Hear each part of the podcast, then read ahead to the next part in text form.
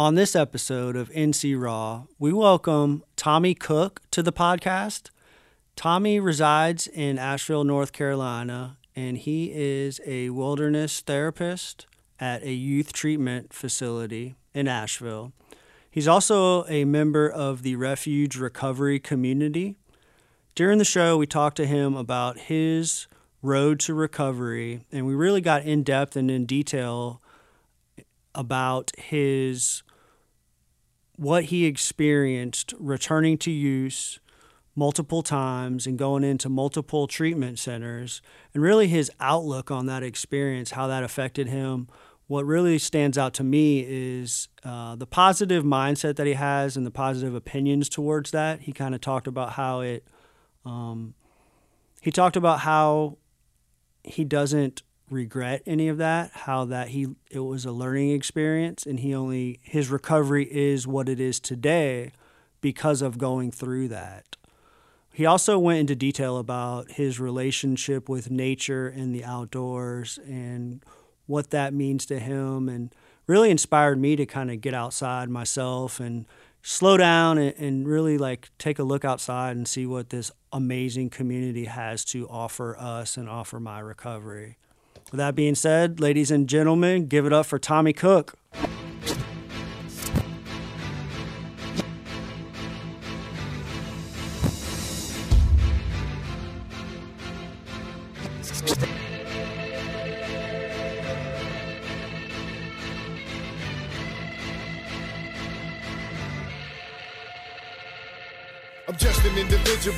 Living a miracle, staying indivisible, connected to God and my physical. Essence of my spiritual presence is visible, totally leaving you unaware of my mental subliminal. Used to be a criminal, living so minimal, but things have changed in my life. It's going through different intervals. Finding that balance is significantly difficult. Timing is everything, so my timing is critical. Rhyming is literal, the unforgettable. It's why I stand before you impeccably so presentable. I give respect to you, know that I am respectable. I've always wanted acceptance. Is that acceptable? I am the rival, expected to be exceptional. And I'm a grown man, handle business like a professional. I am incredible, the unconventional. And you stopping me from chasing my dreams is unpreventable.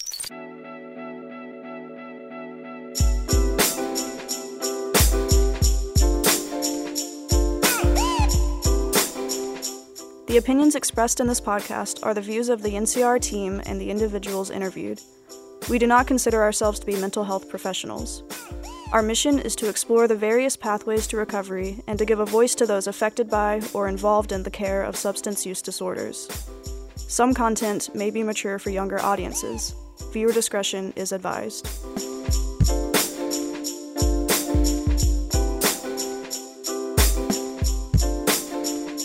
Good evening, Tommy Cook. Welcome to NC Raw, brother. Happy to be here. How you doing, man? Good, good. What did you guys do today? Oh, me and uh, my girlfriend went on a hike. Who's your girlfriend? Our studio audience? Yep, the one person in the studio audience, Celeste. Celeste? Where'd you hike to? We went to uh, Mingo Falls, out in Cherokee. Okay. If Yeah, you don't if you don't recognize that voice, it's a former guest is filling in for Caleb while he's out on his way to Oklahoma running the Trail of Tears. We have Ginger Stream the Dream back on NC Raw, kind of right. helping us uh, through this thing and talking with Tommy about recovery. So you guys are from Asheville, me? yeah? Or you you, you I'm live from, in? Asheville. I'm from Pittsburgh. I live in Asheville now. Yeah. Uh huh. And so you you came out to the big mountains today, to the real mountains. oh yeah, that's what, you say. What'd you guys do? What'd you do? Just drove out and did a short hike up up Mingo. Yeah, you beat the storm. Yeah, barely. Well, we got stuck in the storm. We actually thought that we might have left the uh, top roof open, so we had to run out in the rain to make sure that the Backed window the window wasn't Back down to the car. back down to the car. Nice, nice. Yeah. So so like um, obviously the outdoors and being active is like a huge part of your recovery. How often do you make it out this way to to check out Out what we- west? yeah, The real ch- to mountains? the real mountains, man, to check out what we got going on. Honestly, I'll stick around Asheville for the most part. Um, but I've been in the Smokies a, full, a few times. Cataloochee, elk, seeing the elk out there. Uh huh. Yeah. Smokemont, you said earlier. Smokemont, Parkway out here. Awesome, man. Well, I'm very grateful that you accepted my invitation to come on and kind of share your story and also share your approach with us. Um, looking forward to kind of diving into that because I've known you for like two or three years, and I don't know. I know you told your story one night at a refuge meeting, but I didn't make it. So this is all this is all fresh to me. So, Ginger, what's been going on with you? I just went on a hike the other day. Yeah, Four miles. Woo. It's a big deal. in Georgia. In Georgia, Tallulah Falls. We went down to the bottom of the gorge to the sliding rock and the bridal veil. And then you climb up this horrendous rock mountain and it's like 90 degrees elevation and um and as you can tell like i have talked to caleb before that i'm like working on losing weight and stuff but i'm not there like i'm not lean and mean and that was and i just had surgery on my hand so that was like quite a trek for me Yeah. but it reminded me of my recovery. Like I was at the bottom of it, like praying before I went up it. And as I went up it, I was just like, I remember the times like I wanted to stop in my own recovery. And I, you know, and t- there was times when I was like in tears going up that mountain because it hurt so bad. Hmm. And I was so exhausted and so weak. It's like being in recovery, but we get to the top, you know, if we keep going forward. It's pretty amazing for me. Beautiful. Man, you guys are making me jealous. I have not been out like one time this entire summer. We can tell. Yeah, it's killing me, man. You're like super white and Yeah. no beard. Uh-huh. I did shave this week, but no, I haven't. I haven't been able to get out and enjoy the outdoors. Um, life's just like too much going on. You gotta keep. You gotta stay know, grounded, though. I know. We only keep what we have. Before we get into Tommy's story, uh, we want to recognize some of our viewers who are doing amazing work in their own personal recovery. So we have a few anniversaries to share tonight. The first is Destiny Burgess Johnson, who just celebrated 11 months a few days ago on the a long time. 19th. So we want to give Destiny a ton of love. She sent us a message last week when we were live, and so I missed her message, uh, and I told her I would I would get her back tonight. So Mm-hmm. She's less than 30 days to one year. yeah, I That's told, I told her we'll be doing this beautiful again at this time next month. That's We're doing it again. So phenomenal job to Destiny. Uh, we also want to recognize Alex Taylor, who Alexandra. yeah is celebrating three years today. Today. Today. Let's get it. Yeah, so awesome job, Alex.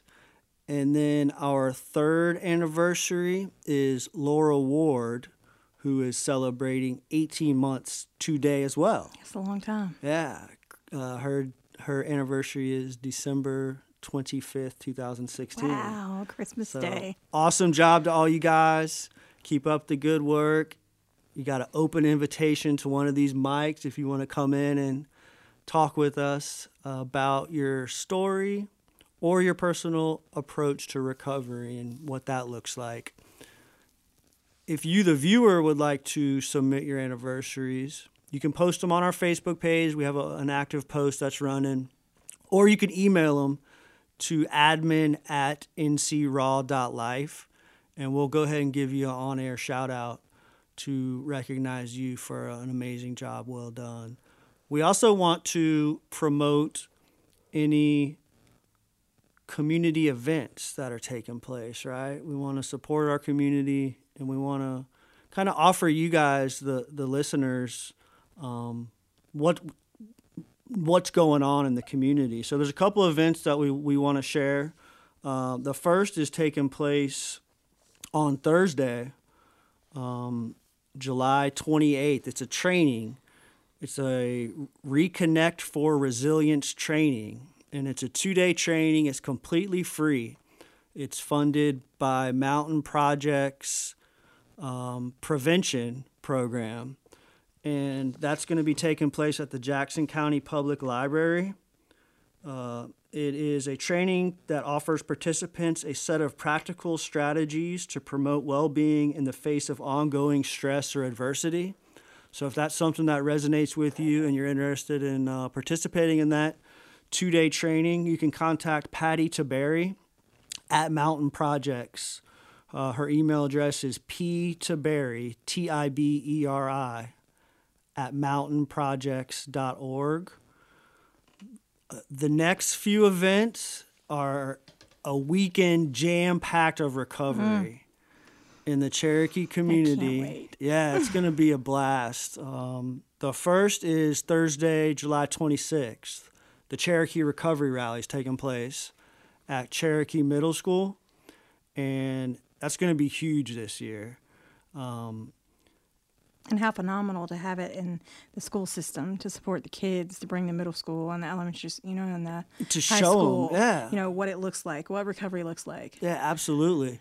Uh, we got a booth out there. NC Raw does. Awesome. We're going to be kind of recording the show Mm-hmm. and talking recovery and sitting down with anybody that wants to Oh to, yeah, to talk with us. Yeah.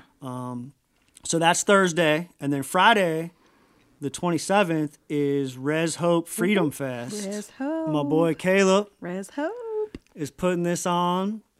And that is going to be essentially, I think they're going to have like some musical guests, some public Mm-hmm. speakers, some testimonies, just a, kind of like he talked about barbecue and all kinds of Mm-hmm. I'll stuff. So Ginger's going to be there. Dream the dream. Um, so yeah, come out to that, and then lastly, uh, Western North Carolina High on Hope will be taking place on Murphy the 28th. So you literally got three days of recovery festivities taking place in, in Cherokee and Cherokee County. So That High on Hope is phenomenal too. yeah, I've never That's people been. that are tied to um, to Caleb and Caitlin, Mm-hmm. and um, I've watched it. I've seen some videos. Um, in fact, the one that they just had in Kentucky is where uh, Caitlin was baptized.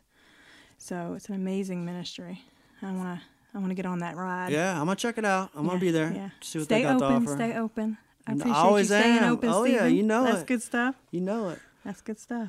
Before we get into Tommy's story, um, Ginger, you have been a guest of the show, and you've kind of like been down this road. Got any words of advice for Tommy? just tell the truth keep it real you know what i'm saying um, just just keep it real you know um, i always encourage people to speak from a place that's real and honest from them because when you do that there's people that identify with that. Like i was always so afraid to get totally honest because i thought what people were going to think about me. But it's that honest sharing that allows people to connect and the opposite of addiction is connection and they need that connection so, and you bring something to the table that's different for so many of us. And um, not just to know the connection in your story, but to know the connection in your recovery, how they can get what you have. You know, and a different pathway. Maybe, maybe someone else has been shoving the twelve steps down their th- program, down their throat, or, um, you know, or they're not really know where they are in their foundation with um, spirituality. So you uh, can invoke the opportunity for them to grab a hold of something they can believe in. Yeah, I think that's like what the premise of the show is. Yeah. Is to really like share it, but also really like look at what are your skills, what's in your Mm-hmm. toolbox. You know, what what does Ginger have that could help me and benefit me? What is Tommy doing? Right, Tommy's out hiking every weekend and like taking these bomb ass photos and like having a good time. Like, and like, how can I apply these skills to my life? To better myself, and then you know turn around and share it with somebody else. and So- stepping out of your comfort zone. Yeah, that's big for me. Yeah. So what's up, dude? I don't know where to start. let's talk about um like where you're from and like how did you get here to Western North Carolina? Because you're not a local, right? no, not a yokel. Where are you from? From Pittsburgh, Pittsburgh. Pennsylvania, Uh huh. and uh, You grew up there. grew up there. Uh huh. Went to Penn State University. Did you? Yeah. Wow. All right. I went. I lived in Pennsylvania for a while. Okay. Warminster, Southampton. What was what was life like for little Tommy in Pittsburgh, Pennsylvania? Like what what were you into? What were your hobbies? Uh, I played baseball. Did you? Yeah. The first time I met you, you were wearing a Pittsburgh Pirates hat. Oh yeah. I wouldn't say I'm the biggest Pirates fan. I just like to represent Pittsburgh. Your hometown hero, man. Yeah. That's what I'm I talking like the about. city. Yeah, that's what I'm talking about. I love yeah. it, dude. It's a beautiful city. Yeah. Yeah. What um so you growing up in Pittsburgh, you're base played baseball in the little league.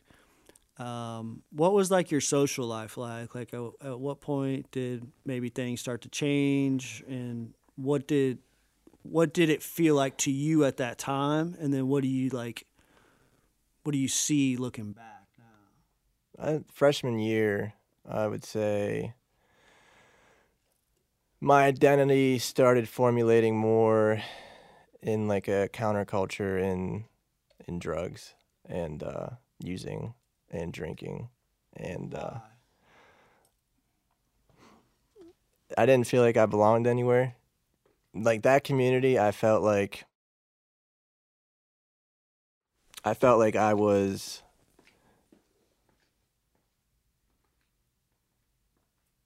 part of that community. Like uh, I wasn't what brought alone. you to that point? I mean, like what stood out in your adolescence that made you feel as though you didn't belong, especially if you were involved like in sports and stuff like that? Like what made you feel like the outsider, the outcast? I feel like in our society in general, like we're not. It's like not known to express yourself and uh, share emotions and share feelings. And from a young age, I definitely felt that. Like I felt that um, I had a lot of things I wanted to share and a lot of emotions I wanted to express, but there was no outlet for that really. Um, there was no community to uh, share that with, or I, mean, I didn't go to a therapist or anything like that. So, from a young age, like um, I definitely felt like just like lonely. You know, like kind of like what you were sharing before. I didn't know how to be genuine. I didn't know how to uh, not be a chameleon. Uh, depending on who I was around, was the way I acted. I never felt okay with myself. Which I mean, it sounds like you know I've heard that so many times in twelve step meetings and in refuge meetings alike, but it's so true. Because, like you said, I couldn't connect with people until I was genuine and uh, okay with myself. It was just stuck in my head all the time, and the drugs worked for a little bit. temporary outlet. But uh, it wasn't a problem because you're able to finish high school I mean, that's very that's very debatable because yeah. Yeah. as far as like from the outside, cultural from the outside norms looking go, in. but I mean, yeah. I was using heroin and and uh, crack at the age of fifteen, wow. but uh, What I took- always kept school as a priority because I feel like if I kept school a priority, then nobody could really. If I was getting A's and B's in high school, then I felt like nobody could really be like, "Why are you acting strange?" You know, it's like, well, I get, you know, I'm getting good grades. Uh, I'm doing well. I'm doing what a teenager's supposed to do, which is go to high school. Do you think that you like justified your use with the grades? Like I don't have a problem, or it's not that big of a deal because I'm successful in school. I feel like it definitely played a part. Um, it definitely allowed it to go on longer, but I feel like pretty quickly I got to the point of I got to the point of uh, like I I was already getting sick and detoxing and uh, What took you up the food chain uh, of drugs so quickly, so fast? You know, how did you get from alcohol to heroin and crack at the well age of Well, honestly 15? you know it's it was easier for me to get heroin than it was to get alcohol. Pittsburgh's um, huge for that. Yeah, I mean, all we had to do was drive, um, you know, drive like ten minutes down the road and get heroin. But like when it came to getting alcohol, like it wasn't that it wasn't that easy. And uh, I'm not saying that, you know, that was what it was. But in my like, I was from a you know fairly wealthy suburb, and there was already a fair bit of people at that age using opiates and uh, cocaine in the high school. So it was just there, and it was cheaper than oxys and um, more available than oxys even too.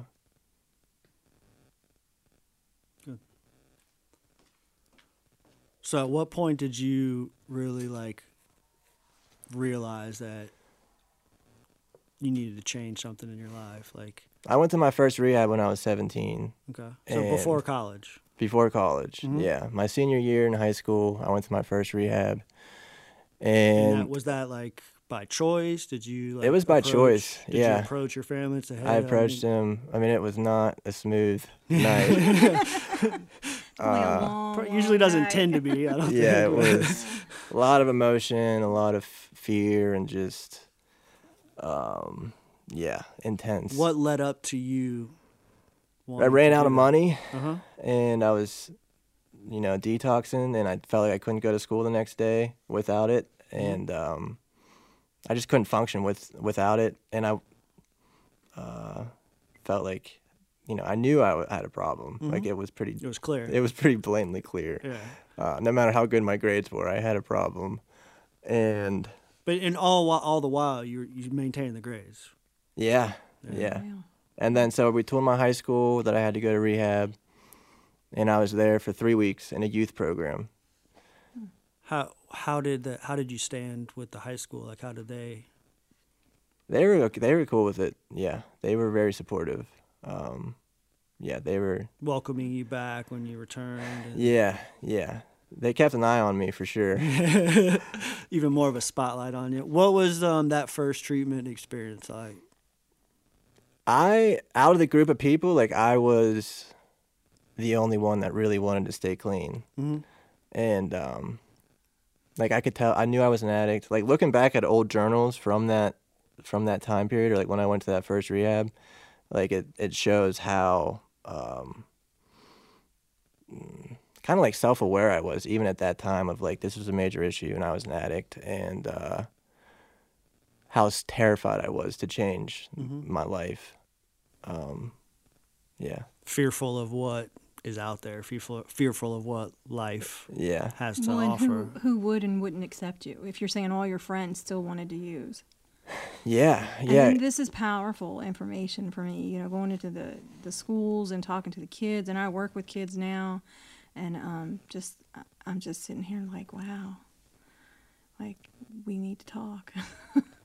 just to understand, you know, that whole mindset, because that's not my story. Mm, And um, it's powerful. Thanks for sharing. mm. At that first treatment center, you really kind of grasped what they had to offer and were active. Yeah. And, The seeds were planted. Mhm. The seeds, like, uh, the seeds were planted of like, you know, I was gonna test those seeds and try to like say that they weren't real and what they were saying wasn't real. But like, down the road after this, every time I would do things that they, sh- you know, that they talked about while I was there, and then what they said happened, I was like, oh man, they were right.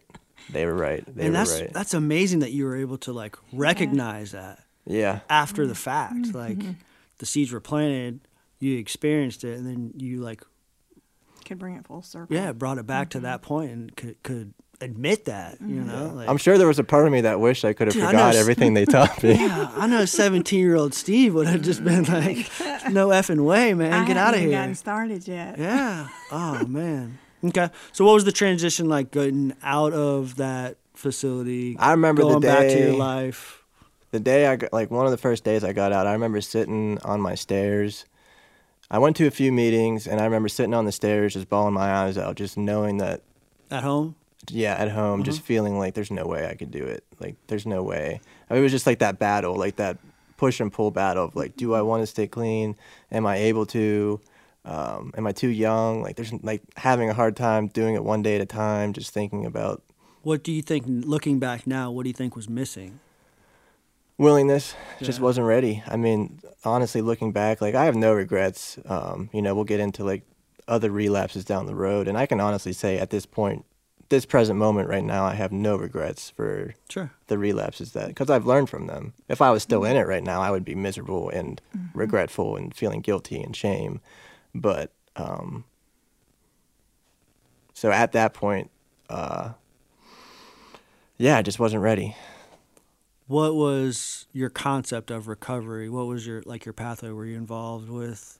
It was 12-step programs. You walked into 12 step. Did you feel, being at such a young age, did you feel welcome there and, like, at home or? Uh, honestly, still- at this point, I feel like I can say like it.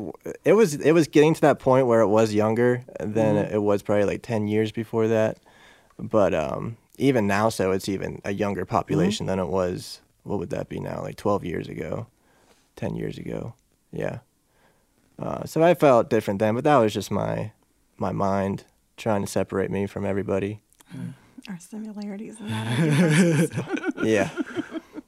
Anytime I'm afraid, I will I will look at somebody and I'll be able to see every reason that we're different.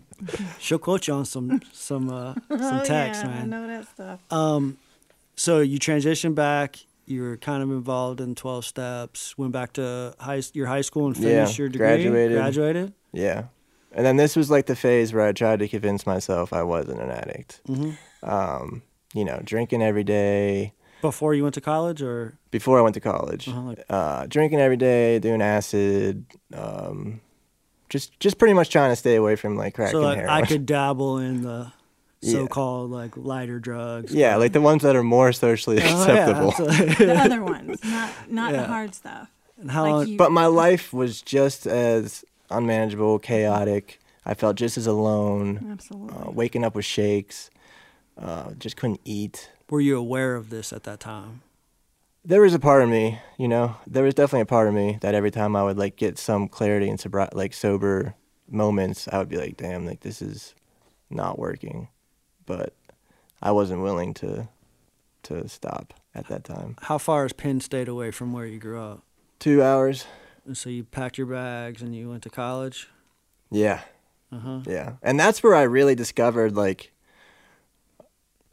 how much different the people I surrounded myself were than the general population. Um, because my whole reality was like I was surrounding myself with alcoholics and addicts the whole time in high school. So when I went there, like at orientation, I brought like whiskey and coke and a water bottle, and I was like, everybody's gonna be. Everybody's gonna be drinking. college, man. Yeah, it's Yeah. Penn Penn State. State, like people dude. drink morning, midday, and night every day, right? And that wasn't the case, and it really made me realize like kind of how delusional I was. Mm-hmm. Um, and Penn State is an extremely higher academic college. yeah, Yeah. yeah. What were you studying? I was gonna be a history teacher, and then I caught a record, so I changed that. Okay. So you had to run in the law with the law in between these. Yeah, yeah. I got a uh, distribution charge Mm-hmm. of uh, yeah. Gotcha. Went to jail up there At Penn State or at in back home? at Penn State. Okay. How did you graduate? I didn't graduate yet at that point. Okay. Yeah. So did you have a moment of realization while you were there? So this or is was what- it like court ordered. So Yeah. actually, I had nine months clean by the time that they uh, called me um, and said that like you have to turn yourself in. So after my sophomore year at Penn State, uh, I was strung out again. I found, you know, my opiate users out there, and you know, got really just bottom. And I went to rehab again, same rehab, but adult program this time. And um, that's uh, this is the beginning of two and a half years of Okay. continuous sobriety. Um, but whenever I had nine months, Penn State called me and said, "We have you selling uh, MDMA. You need to turn yourself in." And uh, so yeah, that that experience really showed me how supportive the community was because I still have all the letters that people sent me in uh, 12 step fellowships whenever I was in jail. And they thought I was famous in there because every day I'd be getting like Stack two letters mail. from people. Yeah. And uh, it definitely made me feel really good because I mean, it's super lonely in there every Mm-hmm. day. Yeah. How'd you spend your time in there? That was like the only time I was able to get a bunch of muscle was uh, I was I mean that's all that's the only way I could sleep was if uh, I was you know Wore out. wore out yeah like doing pull-ups and push-ups and playing basketball all day and reading you know reading the the um you know different different recovery books and different just books Do you think that were you committed to change at that time? I was, yeah, I really was. But the thing was, is like I did that whole one, two, three shuffle. I still wasn't ready to share some things about childhood and some like, uh, just like thoughts about, just feelings about, um, just confusion. Yeah. I, I wasn't willing to share certain things at that point. Um, And by that one, two, three shuffle, just so people can identify, your time at the first step, second step, third step shuffle, like just going repetitively over that and never, Yeah. never giving yourself and submitting to the fourth step, uh huh. making a fearless and moral inventory, Yeah. Exactly. just so people can identify. What what other consequences were attached to this arrest? Was it just like jail time? Did you Probation. probation? Yeah. I was able to go back to Pittsburgh though. Okay. Yeah. Were you able to? You fulfilled the obligation with the probation officer? I did. Yeah. Okay. You got to go back to college. I did end up going back to college, yeah. And then uh and then, you know, sooner or later the one, two, three shuffle. Um the I mean, I think the biggest thing, like doing the one, two, three shuffle is knowing that I'm avoiding something Yes. and knowing that like I'm not like every day I'm like, I should be doing that. But instead I'm avoiding something. So I can't be at peace. I can't feel serene because I'm avoiding.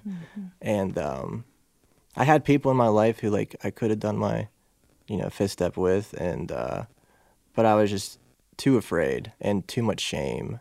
Um, shame is like the big thing. Shame is the thing I felt where I was just like something's wrong with me, and if people know what's going on with me, like they won't want to connect with me anymore.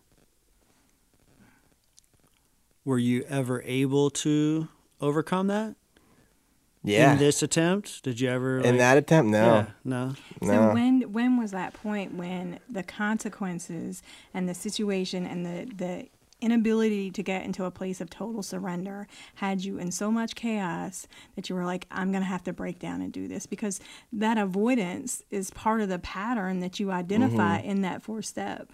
yeah. And that's where the freedom and the power comes from is in that step. So when did that happen for you?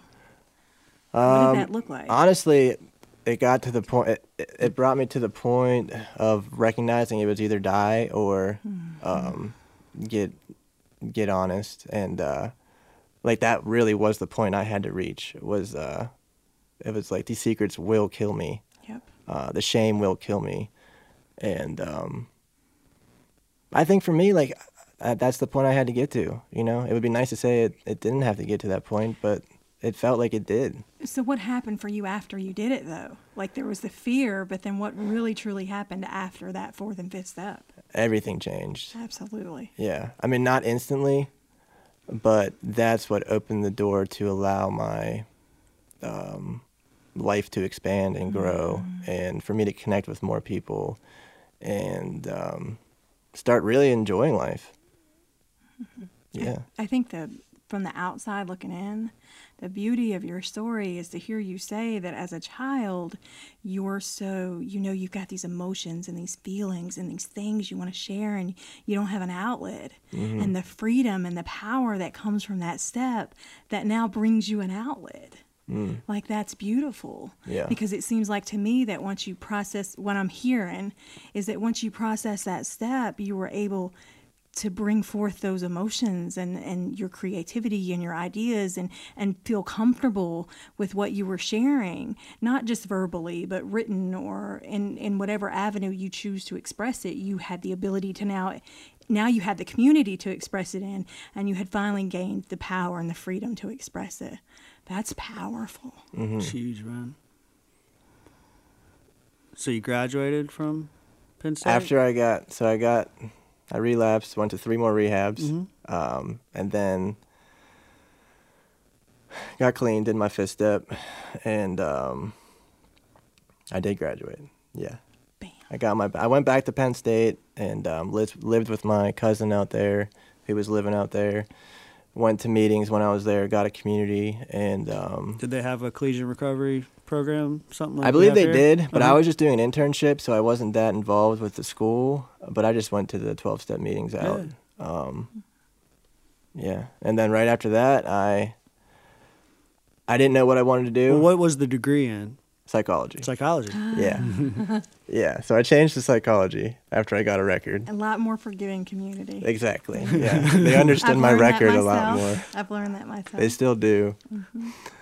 And uh, so I didn't know what I wanted to do. Kind of just didn't know what kind of job I wanted, where I wanted to live. So I bought a bike. Well, I went to San Diego.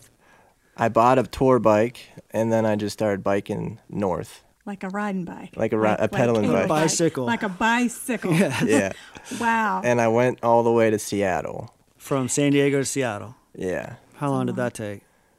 That took like four months. Were while you were on this trek, hmm um, were you like active in the 12 step communities along the way? Were you like engaging with? Yeah. Yeah, yeah. And, and a lot of meetings I would go to, they would be like, "You want to speak tonight?" and that because what this trip really gave me, uh, or like taught me. I mean, it taught me tons of lessons. Yeah. Um, just being out there, like in the elements, with just a bike. Did you have like experience like Not really. No. Well, I lost my license for five years. Okay, so you had experience. I lost. I had experience biking. I knew how to ride a bike. Uh-huh. But I lost my license for four years, and I was like, "Well, I want to see the world, so I'm gonna go buy a bike and See the world. What and bike I mean, legally." hold on though. Let what led up to you like Wow. deciding to go to San Diego? What was it about the West Coast? Like, why you just wanted to travel? You wanted to see what's out there? And did you have this plan of getting on a bicycle when you got there? yeah, I already knew I was gonna do that. Okay. I knew I was gonna bike. Okay. I had a friend in San Diego, and um, yeah, he just, I just went down there for a week, bought a bike, and just started going. I really don't think. I mean, I knew people that bike toured in the past, Mm-hmm. and so they kind of inspired me. And I think a large part of it was just not having the, um, not having the license. Were you alone throughout this trip? Did you? Yeah, but I definitely met people. Yeah, yeah. But I mean, you were traveling mostly. Like Yeah, it was just you, you and a bike. yeah. But I knew people. Wow. I mean, that's what you know, twelve step programs have done for me too. Is now I know people all around the country. So The So broader the base, the higher the point of freedom. Yeah, exactly. and uh, I felt supported out there. And uh, but I was doing couch surfing too, Mm-hmm. and um, that's one thing that that trip really taught me is like to trust more in like in humanity, um, and like just see how people would just It's beautiful. want to bring me in and just like feed me, and you know even though like I had you know money, You had and, what you needed. But, yeah, yeah. but like they just really enjoyed to help and like connect with somebody who was traveling, Mm-hmm. and um, So you'd roll up with your bike to a 12 step meeting, and they'd be like, Hey, do you want to speak tonight? And you'd get up there and speak, and then they'd be like, Hey, you need a couch to stay tonight? And Yeah, that happens. next a thing you few know, times. Next thing you know, they're cooking you dinner, and you get up in the morning and you roll on to the next town. yeah. How long was this trip? How many days? It was like four, three, four months. four months. Did you move every day, or did you stay a couple nights, or maybe a If week I liked the town, I'd stay. A couple nights. Yeah, like San Francisco, for a I minute? stayed a week. Yeah, Um, kind of checked it out. And yeah, some of them I would want to get out of really quickly. I can understand that. Dude, that's awesome, man. Yeah. That's cool though. What uh, what was the the end? What did the end look like? I ended up in Corvallis, Mhm. Oregon. Um, still had no idea what I wanted to do. You know, after traveling that long, like, You wanted to keep going, didn't you? yeah, you're just like, okay, so my life's about to get really different. Uh, I don't know what to do next. Um, so I was gonna stay in Corvallis, but I set intentions on Asheville actually. Like before I even went to um, did my bike tour, like Asheville was just calling my name, and um, How did Asheville get on your How radar? did that happen? Yeah. The mount, like the mountains, and I, I think just like the the healing. Had you uh, how it's visited the be. area before? Had you? No, I just saw pictures. No, yeah. Yeah, I just saw pictures. I, I don't know. It was just one of those things, you know, just like, uh, just knew I was supposed to be here, and it fell in my lap. Honestly, like, I I called uh, wilderness program Four Circles, and uh, got an interview, and I flew there from Corvallis, got the interview, and then I flew all the way back to Oregon to see if I got the job. And then, you know, without a license, like this whole process, moving across That's the entire country. Yeah. Um, and then, so I got the job and I, I moved to Asheville with just like three backpacks. Um, Where is this infamous bike sitting right now? It's at my house. You got it? Okay. You- we I got a license now, so I don't drive it or need a ride it. picture the bike. yeah. How- he needs to be on the bike for his episode. We're getting there. Yeah. how um how quickly did you get your license once you you got here at Asheville? Because there's not like it's like It was two more years. two years. Okay. Yeah. Asheville needs better bike lanes for Yeah. sure. So you rode that same bike for two more years, Oh yeah. back and forth to work. It'll and- last forever as long as you just keep on Oh, yeah. keeping it up. Certainly. It's a steel frame, so Yeah.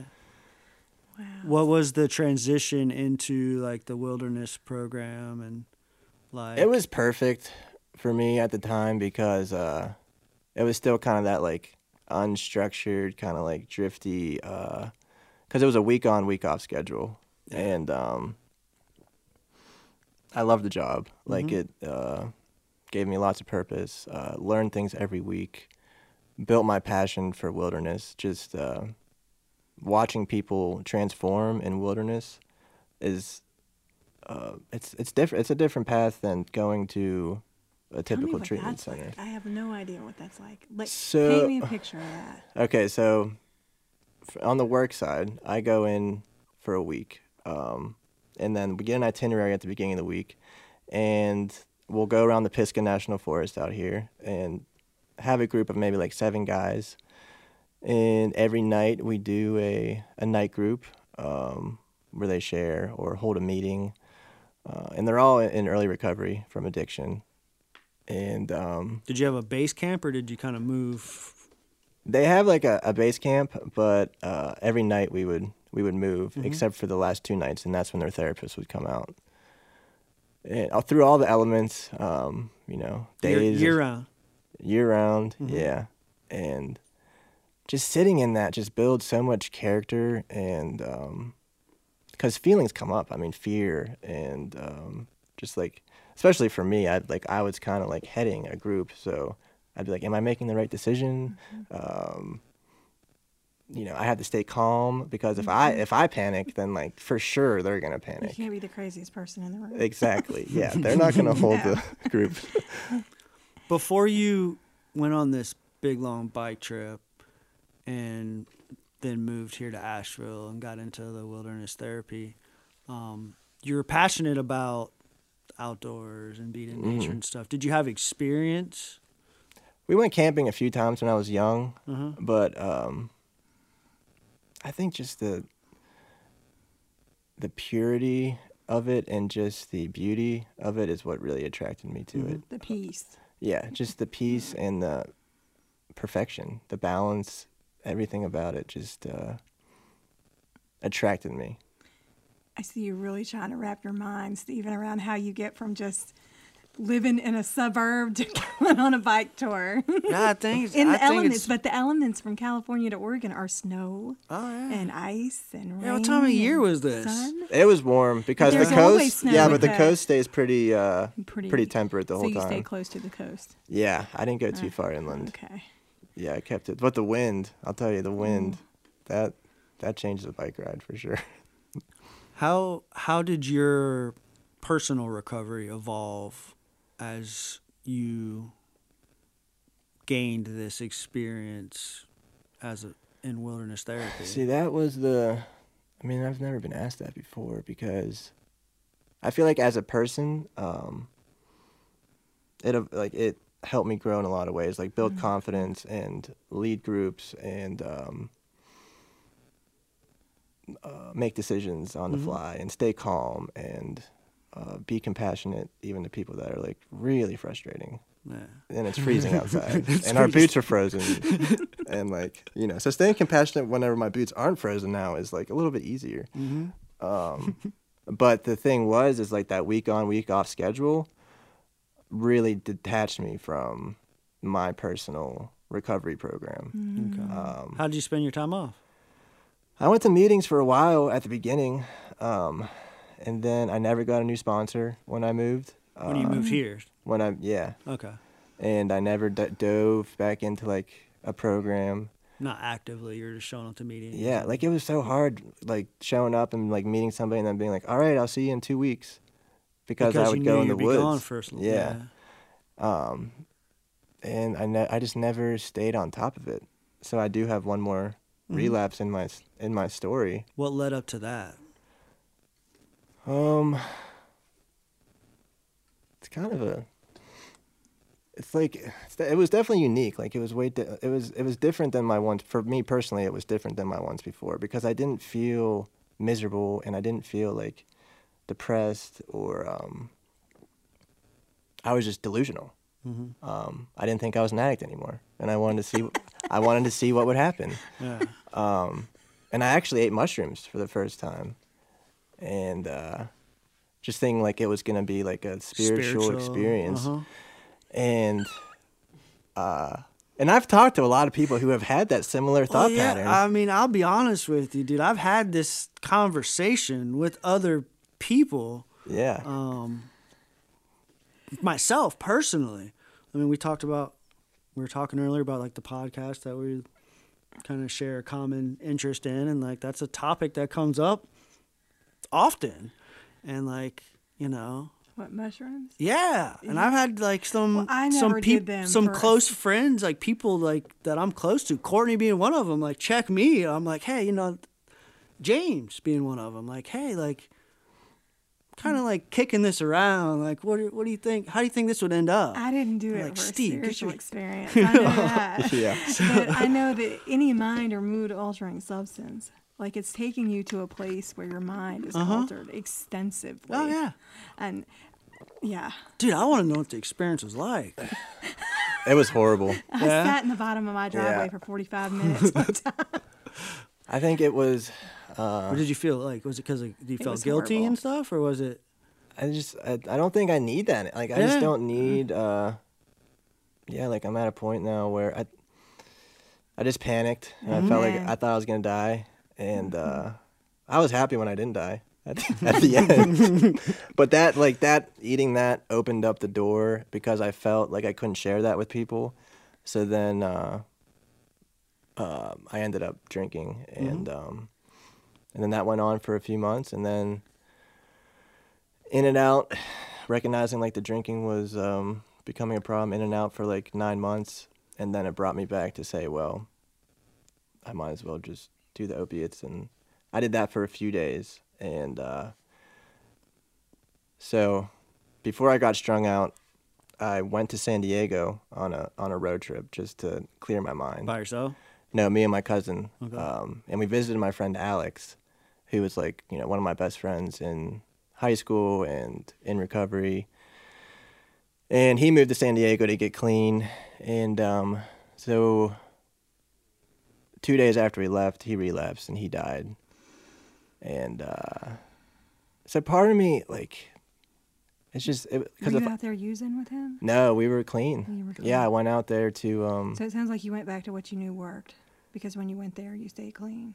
You yeah. rode the bike. Yeah, and Mm-hmm. I uh, I knew I had to just I knew I had to get away and just kind of change my Get surroundings. Um, and so I got honest with a few people. And so that hit me hard, like instantly, just really raw right away, like detoxing a little bit still. Um, the detox wasn't bad because it was only a few days, but just the rawness of What I just recognizing what just did, went yeah. down and that he just passed away. Um, so I actually made my my clean date his his uh, the day that he Day of passed death. away. Yeah, There you go. and Not uh, in vain. yeah. What did um when you returned to Asheville? What what type of action did you take? I dove back in. Um, I dove into. So that was a motivator for you. Yeah, I don't know. Like, I don't know how much of it. I think that him passing away definitely did play a part, maybe. But I think at the same time, I was like really aware that if I didn't change things, I was gonna continuously relapse. Um, but it it did it did motivate me to a degree. Where did your job stand in all this? I quit the job at Four Circles because I recognized that. Uh, um, I recognized that that week on week off schedule just wouldn't wouldn't fly anymore, Mhm. um, and I had to go to meetings every day for a while. Sure. And uh, so I dove into twelve step and I dove into refuge. How did you discover Refuge Recovery?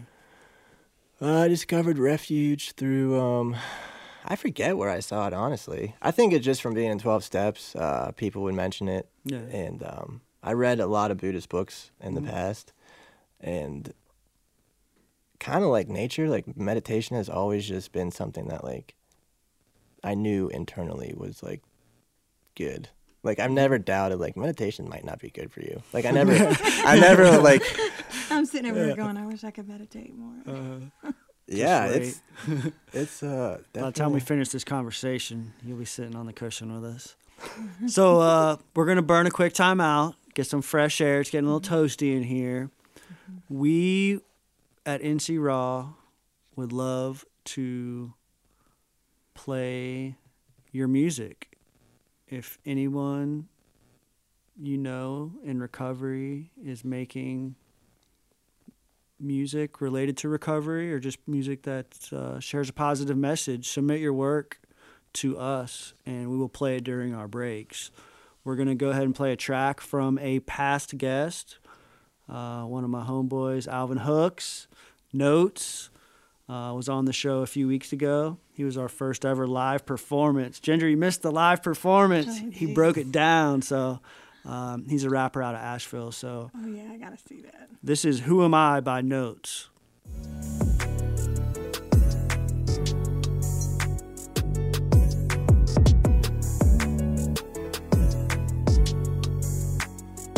Hey, look, I don't care what they say about me. This is what I do. This is who I am. What I wanna be. I don't wanna lose. I'm not gonna lose. I got something to prove. What I gotta prove, bruh. This is who I am. Look, I don't care what they say about me. This is what I do. This is who I am. What I wanna be. I don't wanna lose. I'm not gonna lose. I got something to prove. What I gotta prove, bruh. This is who I am. Look, in my life I done done things. I spent time in that cell. Ain't no need of making no phone calls. Nobody made my bill. Man, it's just me. This is my life. I ain't got time for no leader. Got my pen pad and my paper. That baseball for my speakers. I done time in that street. Why I dedicated my life. And I gave into that gunpowder, that gang banging, that life. And I realized in the long road in my soul something won't right. And I found out that hard way. My boy died that night. Then I started using that powder.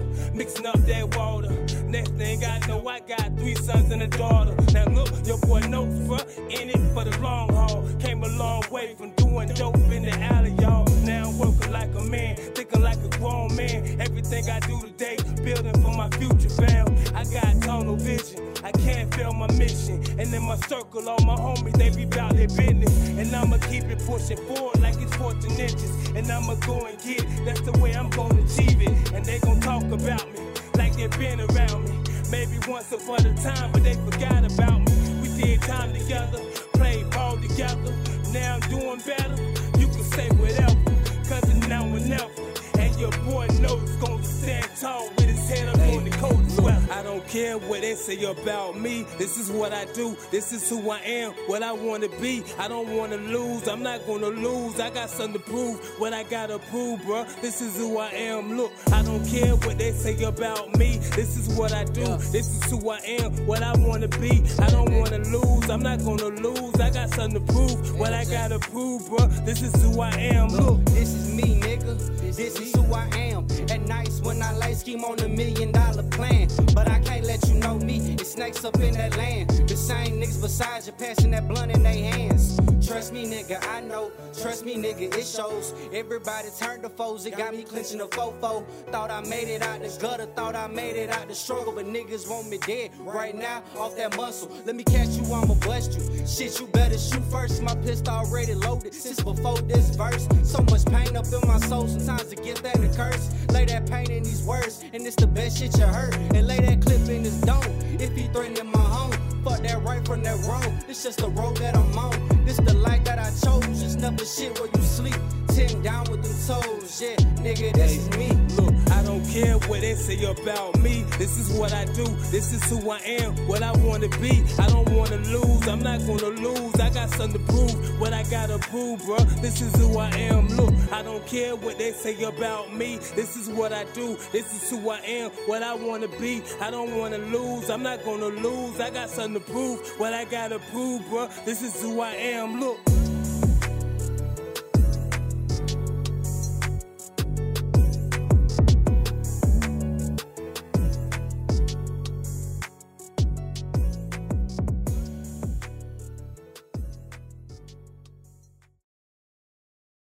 Welcome back to NC Raw. Finishing our conversation with today's guest on the podcast, my man Tommy Cook. Finding out all about refuge recovery. I cannot wait. Yeah, so we kind of left off. You um, were getting back into the swing of things with um, 12 Step Recovery, Narcotics Anonymous community in Asheville, and you shared that you found or discovered refuge recovery and kind of became involved in that community. What was it about that um, community that interests you? And then, like, did you have any prior meditation experience before you walked into your first meeting? I tried to meditate a bunch of times, Uh huh. but I never could. Um, the pain. Sitting still is hard. Amen. you know a lot comes up sitting still and um i really didn't have too much experience uh i read a lot of buddhist books like i said so i really um resonated with a lot of the belief systems and the uh you know just the way that they looked at human beings and uh but no i never had too much meditation practice prior Did you have any expectations walking in? Um, well, you know, like I said before, anytime I'm afraid or in a new situation, I judge the hell out of everybody. So I was judging everybody. So is it just a 12 step meditation? Like, are you sitting on pillows? Are you sitting in chairs? They have pillows in have Nashville. pillows? We don't have pillows yet here. But Some, well, pillows. some it's at different locations. We have, um, uh, it's actually different inventories. It's not 12 step uh, affiliated. Mm-hmm. I still, it's still abstinence uh, program.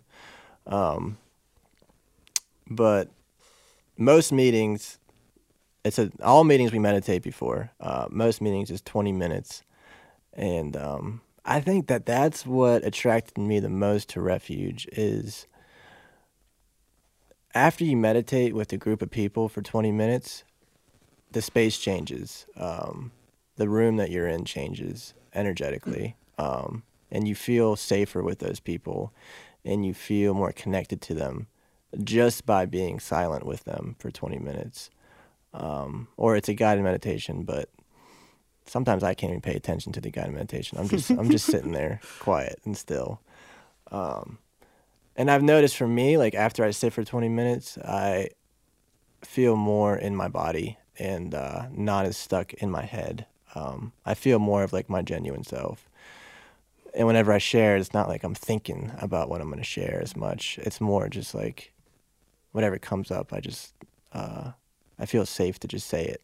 Um, So, what does that look like? For okay, so I've never been to a refuge recovery meeting, so I want to go to one, and I have a hard time sitting still for twenty minutes. Like, what did that look like when you first went in? Like, were you able to sit there quietly for twenty minutes? Were you like, is this ever gonna end? Yeah, I think that that's the big misconception with a lot of people with meditation is uh, people think they're supposed to feel good when they're meditating, like instantly, Yeah. and like it's supposed to be all peaceful and no thoughts. And uh, for me, that's still even though like I meditate, you know, just about every day, um, it's still hard to meditate. It's still not like the easiest thing to get into a peaceful spot but I recognize that whenever I do meditate, the rest of my day seems to flow easier. Do you start your day out that way? I've gone through periods of doing that, and I've I've lost that practice practice actually um, of doing it every morning. Uh, so now I've just been finding times throughout the day where I can fit it in. But it is definitely best to do it first thing in the morning. Yeah, I've, I found um, extended periods of my recovery to um, be most beneficial to do it first thing in the morning. Like when I didn't have all this stuff going on, and my only focus was school, I'd wake up at like five thirty. I wouldn't make coffee. I wouldn't touch my phone. I would sit and meditate for 20 minutes. And then I would read for like 30 minutes. Since then, things have changed, and like there's all this chaos, and now it's like, and I talked to James about this a lot, and because like we kind of like mentor each other a little bit, and um,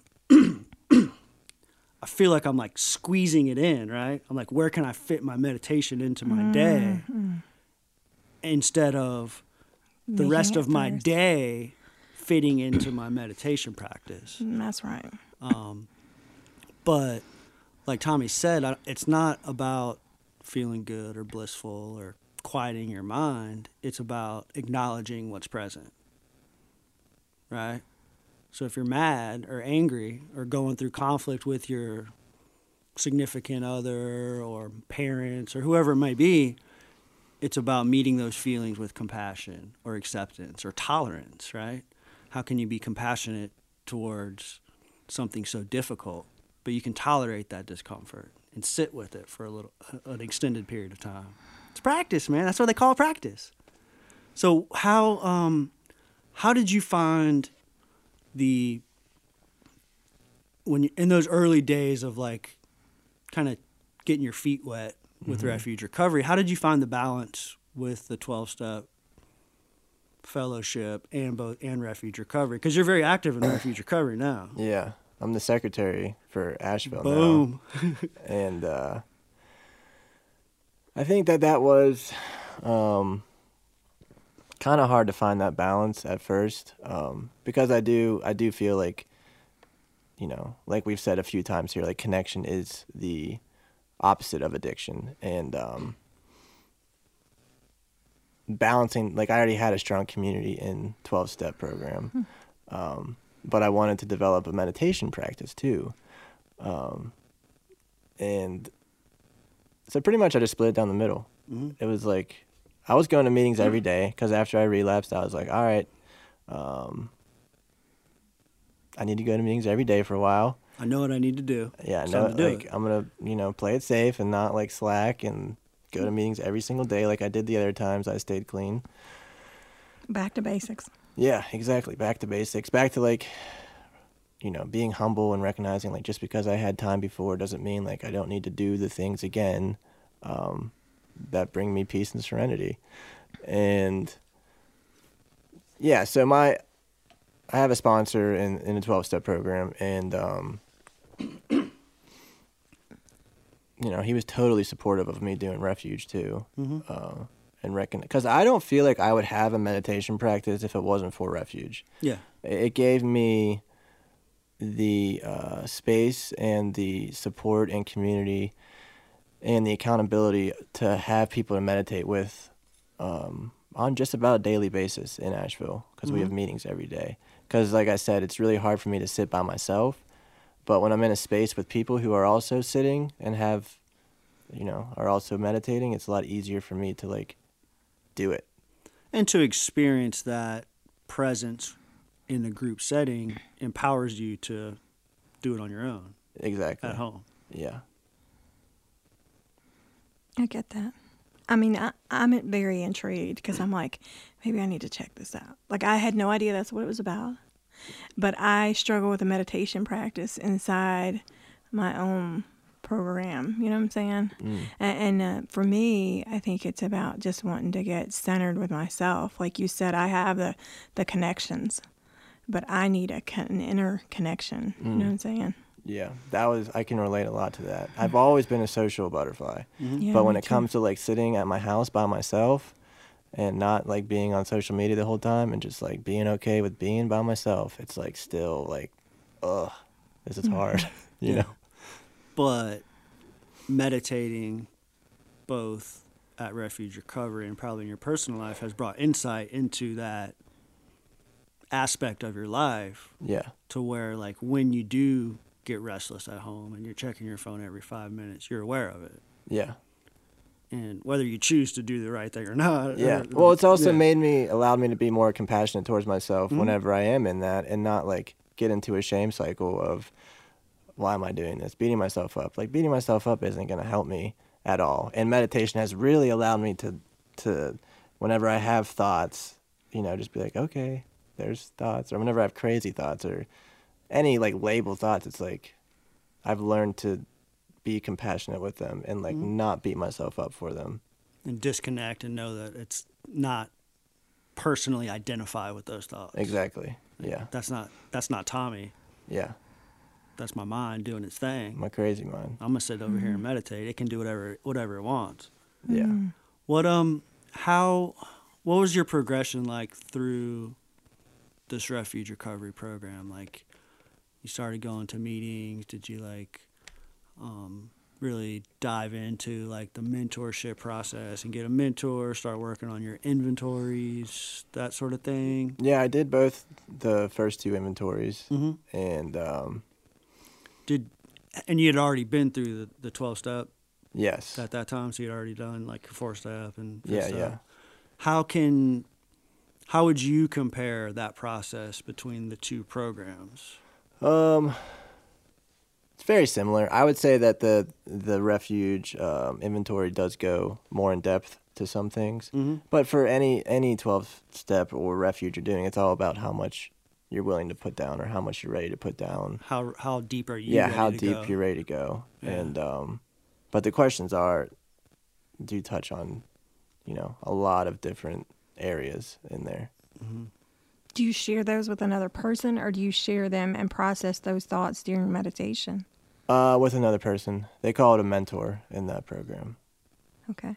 Yeah. as opposed to like a Sponsor. a sponsor who's more like I've heard it kind of quoted as like the sponsor is somewhat more authoritative like Ginger today you're going to do this or you know uh, a mentor is more of like a spiritual friend somebody that you connect with on a spiritual level that will kind of like walk through the process with you it's kind of how um, how they word it so.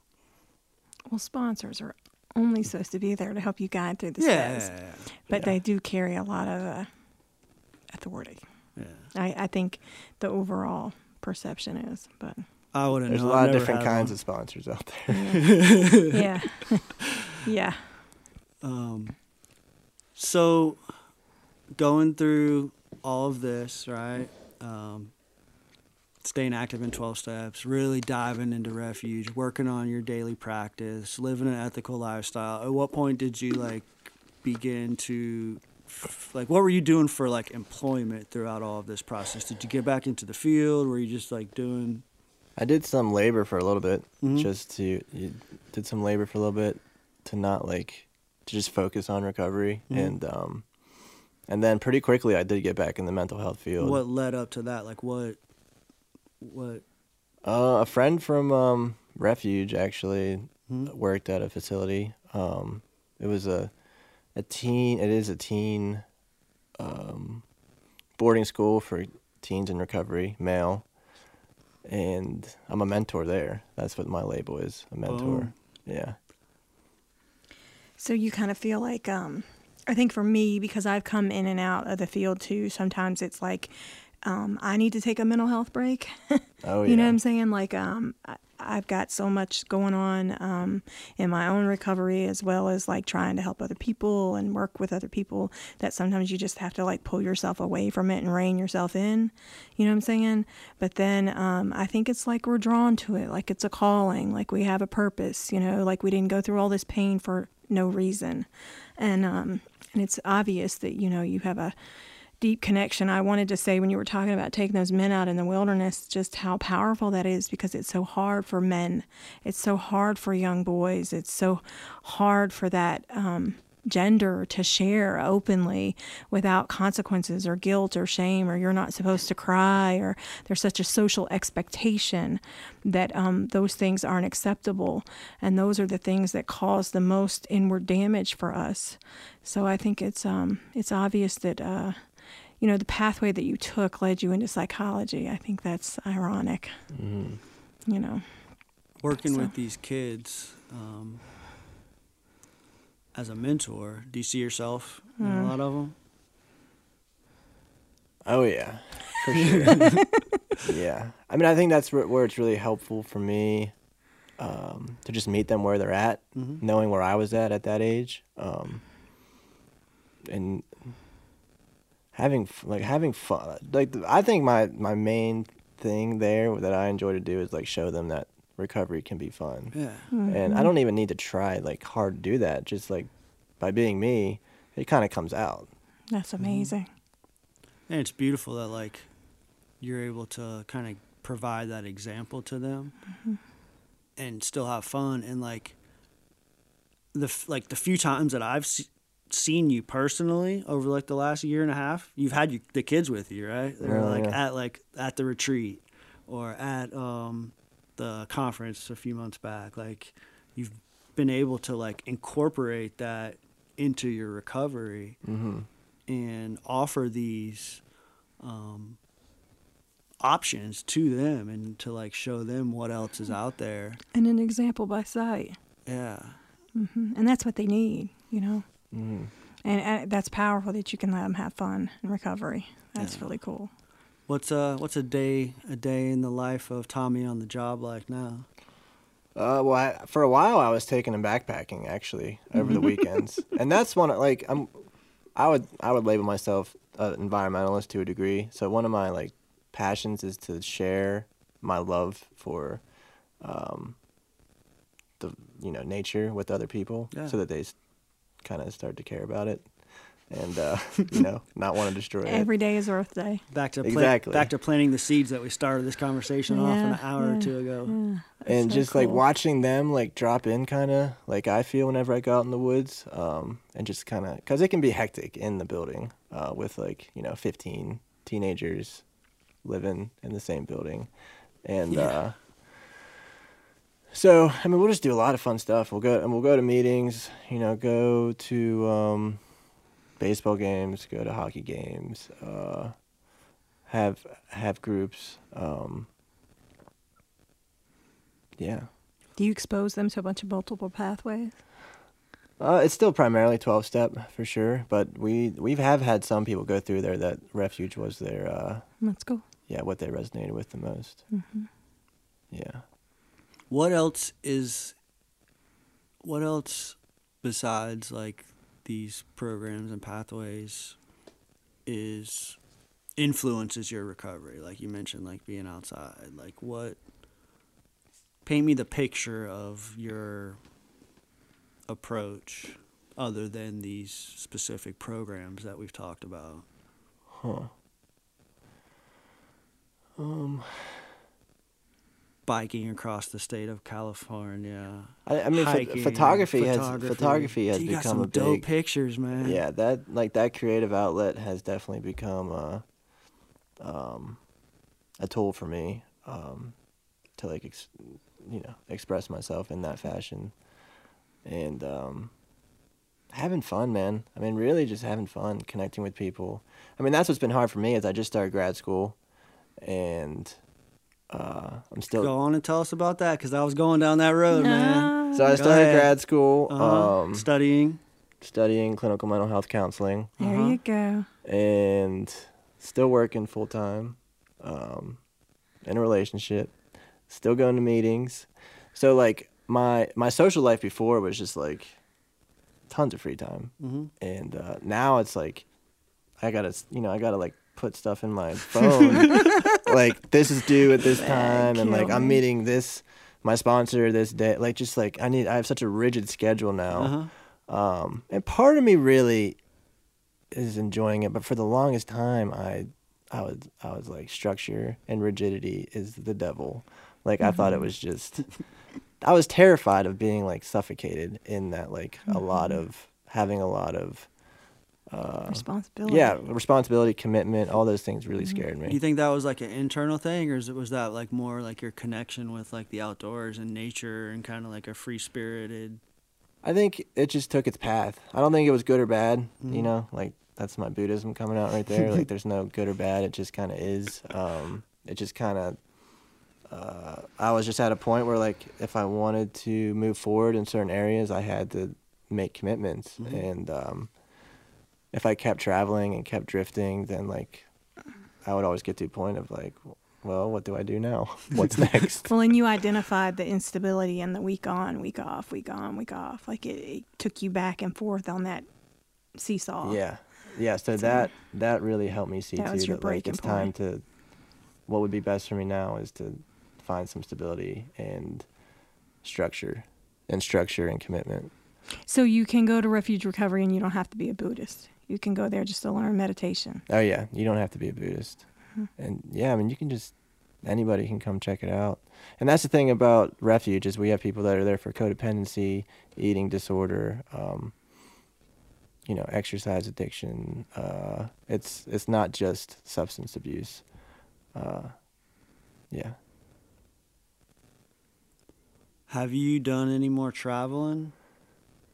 I went to uh, we went to the Smokies today. That's like a foreign land to you, huh? Uh, I went to Colorado. I've known this guy for like a little over two years, and I'm like, dude, you got to come out here, man. Let me know. I live at the top of Colby He Mountain, does. man. He me does know. say that. Every time I see him, I'm like, when you coming out?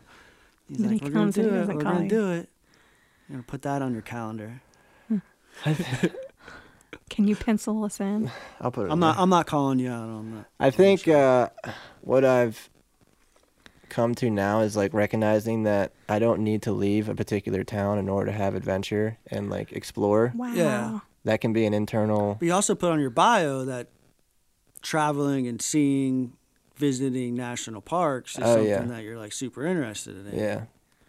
It'll come back. Yeah. When I, I mean, my life is just like I said, it's so structured right now. Uh, you know, probably on my like between semesters and stuff, I'll definitely travel. But it's what's working for you right now. Because right now you've got what? 19 months? Yeah. It's what's working for you right now. yeah. It's And working. it's okay to stay that close to the ground right now. Yeah. You know what I mean? Yeah. It feels right. Yeah, it feels right. And as you get stronger, it'll loosen up a little bit more. And then it'll get a little crazy again, and then it'll loosen up a little more. Wait, you hit that five year mark and you. like, what?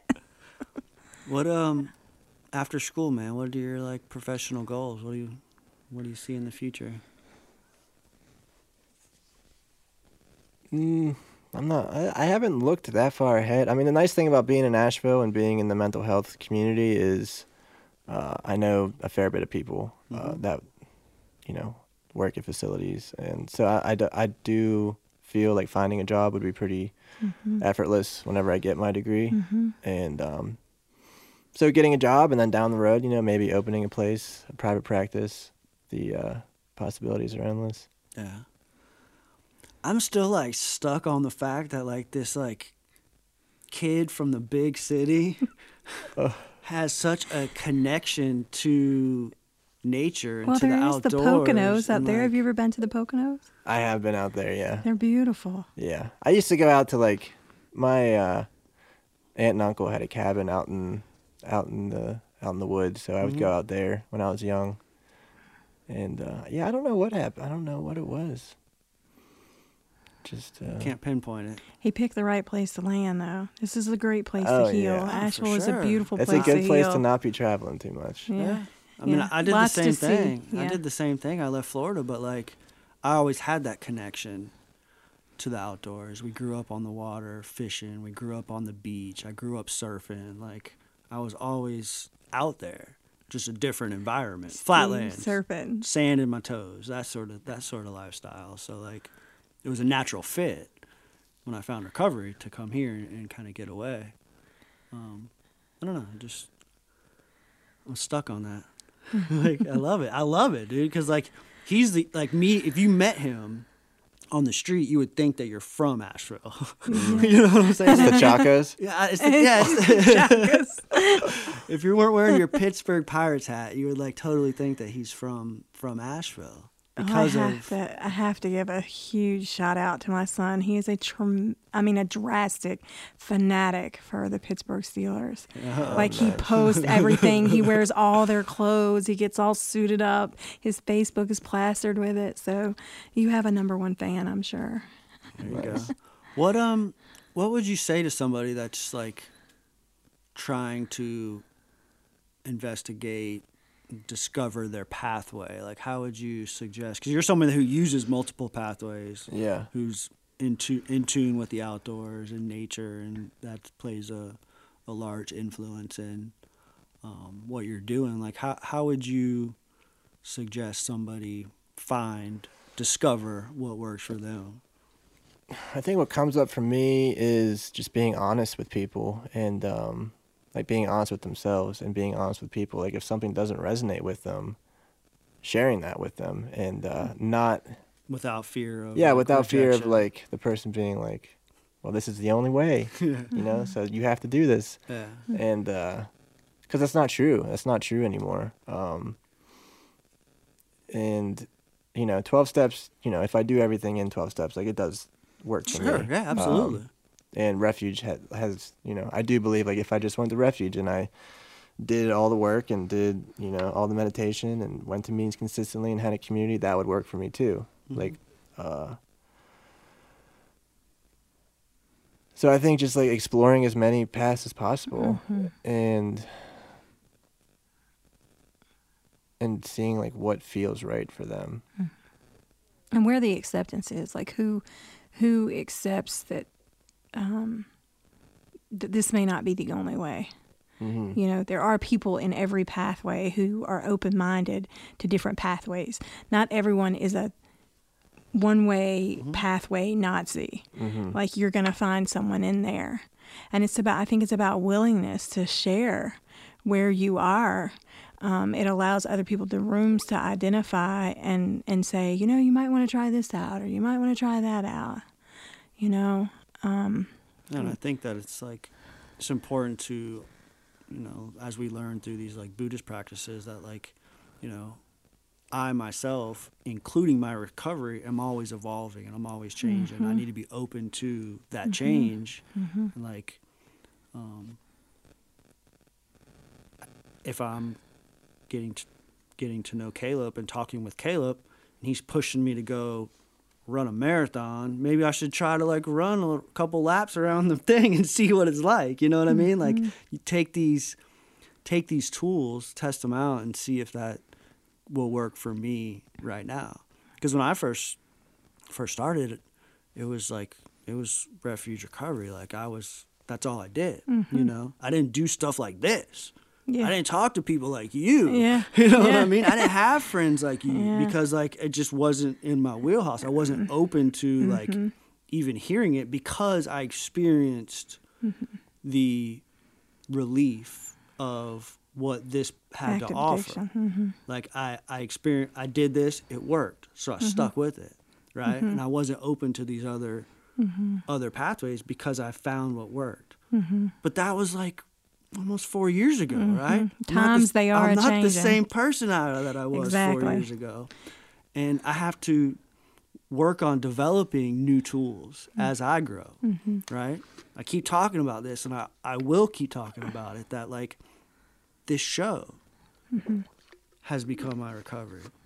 To be able to sit down with people like you two and develop these intimate relationships mm-hmm. and have these conversations is a part of my recovery. And Tommy was talking about like that that guilt and that shame and like you know, 6 months ago I kind of like slipped off my meditation practice for like a little bit of time.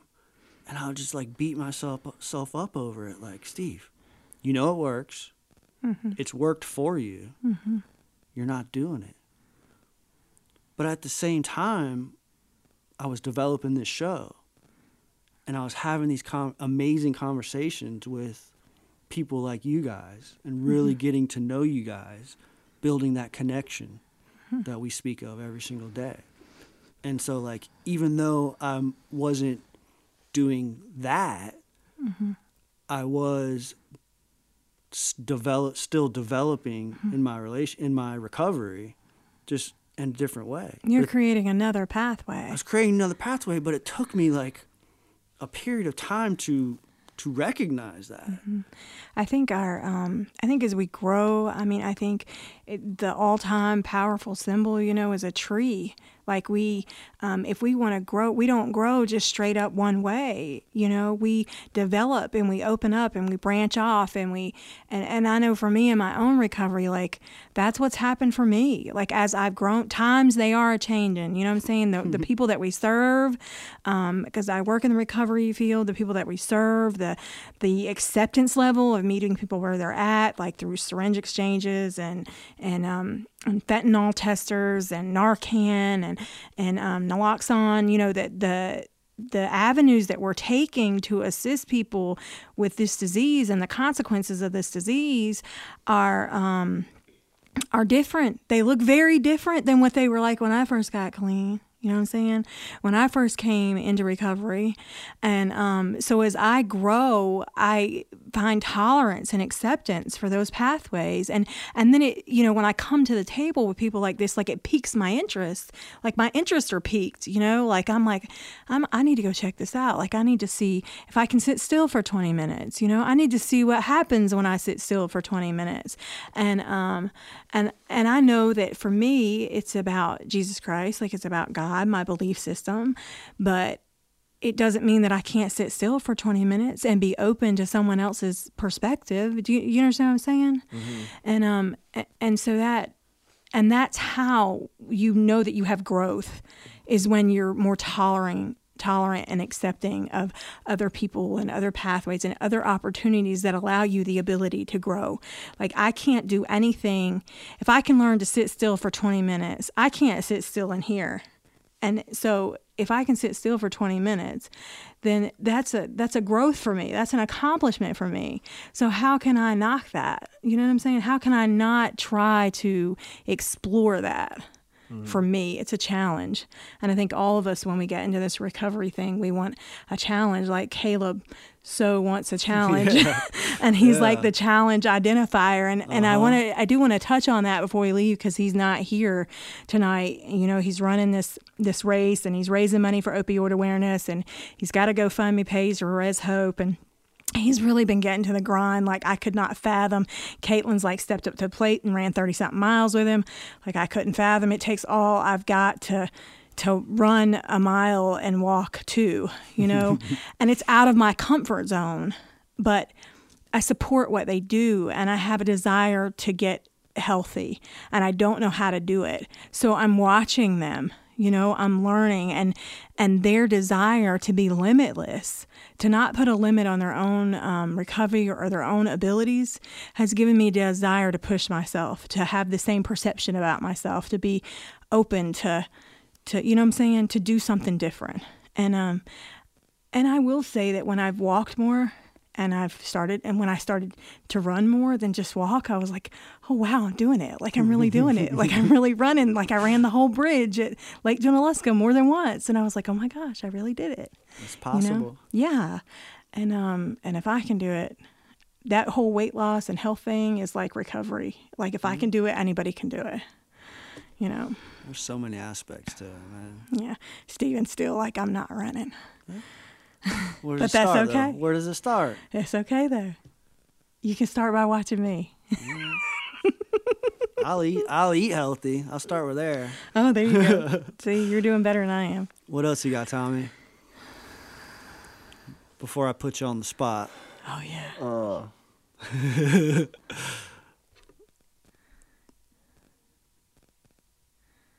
yeah, I mean, I, I would like to say, as far as refuge is concerned, um, I feel like it really has brought me more into like I shared before, like it's brought me more into my body and helped my impulse control. Mm-hmm. Um, because whenever I'm meditating consistently and um, it, it helps me to because whenever I'm meditating, like I want to react, like I want to itch, you know, like I want to I want to uh, itch that mosquito bite. And anytime I don't do that, I don't respond to that desire to itch, it kind of like gives me more power throughout the day to not act impulsively and not, um, you know, to respond rather than react. Mm-hmm. And that's good stuff. Yeah, and that that makes that makes for a lot less amends at the end of the day, um, and a lot more clarity in my actions and like other like um was shared before a lot of people i've seen in refuge are people that have been in 12 step programs for like 10 15 years sober mm-hmm. and they were just looking for the next phase Level. of their development mm-hmm. and um and they found that in refuge and um you know i don't know if i'll ever at this point i don't know what the future brings for me um i have no desire to get out of 12 step or refuge i want to continue both um but it is cool to see something popping up that is really helping a lot of people. And I have seen people get sober in refuge, um, you know, like like yourself, but uh, um, that said that they just couldn't stand 12 step meetings. They Yeah. just something about it. I don't know what it was, but something about it. They just didn't want to go back. And refuge did work for them, and they kept coming back. It's hard, but it's okay. That's beautiful, man. I appreciate you coming on and uh, You're amazing. Thank you. Yeah, glad I could Powerful come story. on. opening that up. So we're gonna wrap it up with uh, a little segment that we like to do at the end of the show, where I will show you a couple pictures from your Instagram page, Uh oh. and I would like for you to kind of describe to the to the audience what the pic what is taking place in the picture, Okay. and then tell us a little bit of the story behind the picture, like what's happening, where were you at at this point in your life, that sort of thing. Okay. Ready? Yeah. Oh, that one there. that's uh that's up on Black Balsam. Mm-hmm. I was hiking with my friends. Sam. What, what what's what is the picture? Describe what it what's oh, describe what it is. so the because for the audience that can't see it. That's me with my shirt off and sunglasses, barefoot, Uh huh. with a winter hat on. oh yeah, so this was in the fall. So I had to get my winter tan in before Gotcha. Yeah, yeah, yeah, yeah, before it got really cold. so I had to take my shirt off and um, get that vitamin D in before it was too cold. And the foliage up there is incredible. If nobody's ever been to Black Balsam in this area, that's one of the best hikes. That's part of the AT. Um, yeah, so I was just enjoying the wilderness and being stoic up on top of a mountain. Love it, bro. All right. Next photo is that one right there. That is Northern California on my on my bike tour heading north. Uh, so I got my I got my sleeping bag. So you can see the the lineup of my bike and how I set everything up. Like I would put the tent and the uh, sleeping bag in the back, and then the panniers on the side. And yeah, that was Northern California on my bike tour. And I still, despite biking the whole country, I still had chicken legs the whole time. I did not gain any muscle or anything the whole time. So I don't know how to How many make that how many miles did you put in per, over per day? 'Cause Over, that says oh, like per day, uh, like 80. eighty a day. 80 was a high mount. It was like 50 to 80. Okay, Yeah. Look at you go. dude, that's awesome, man. I got purple burnt though. Ha- have you rode much since then? Besides, like, Not since I got my license back. yeah, okay. it's a time thing for sure. All right, dude. Last photo, man, right here. Oh, that was whenever we had that cold streak uh, out here, and Looking Glass froze, and um, I was by myself, set up a tripod, and took a shot of me. If you guys in Western North Carolina remember, whenever we had like, Dude, it's a harsh winter, man. yeah, and people said that they haven't seen it freeze like that, uh, like ever. I believe it, dude.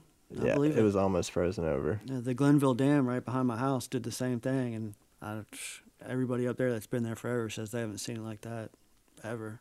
Yeah, My, uh, I came home from work one day, my pipes burst during that. oh man, adventure. It was yeah, that brutal, happened to a lot of people. Yeah, it was brutal. Awesome. Well, uh, we'll go ahead and post these uh, pictures on our website when we release this episode so that the listeners can check it out. Um, Put ta- my uh, well, I'm going to tell you, you take some too. pretty sick pictures. So you want to share with everybody how they can find you and Yeah, see I some of just these found 'em. pictures. It's uh trials underscore n underscore trails. Trials and trails. Trials in Trails. Check it out. He's got some amazing photos, and I'm sure there's only a ton more to come. So. Yeah, with school and uh, work, it's been it's been slowing down a little bit, but You got some shots today, right? that's true. Yeah. That is true. Keep pushing you to come out here, man. Before the summer's over, It'll happen. come out. All right, bro. I, again, man, very grateful that you came on and uh, shared with us and everybody your approach, your story. It's beautiful, man. Thanks for having me. You burned my flame. Fan my flame, my desire. I'm gonna check it out. Thank you guys for listening to NC Raw. Uh, the NC Raw family would like to thank today's musical con- contributors, Rival, whose work can be found on Facebook, SoundCloud, and YouTube by searching Rival727, and my man Alvin Hooks, whose work is on SoundCloud at soundcloud.com slash Alvin Hooks. All of our content is available by visiting our website at www.ncraw.life. While you're there, be sure to subscribe by dropping your email address in the little subscriber box so you can receive exclusive content offers that'll be sent right to your inbox. Every time we release a show or exclusive content, we'll email it right out to you. And be sure to follow us on Facebook, Twitter, and now Instagram at WNC Raw. Thanks for listening.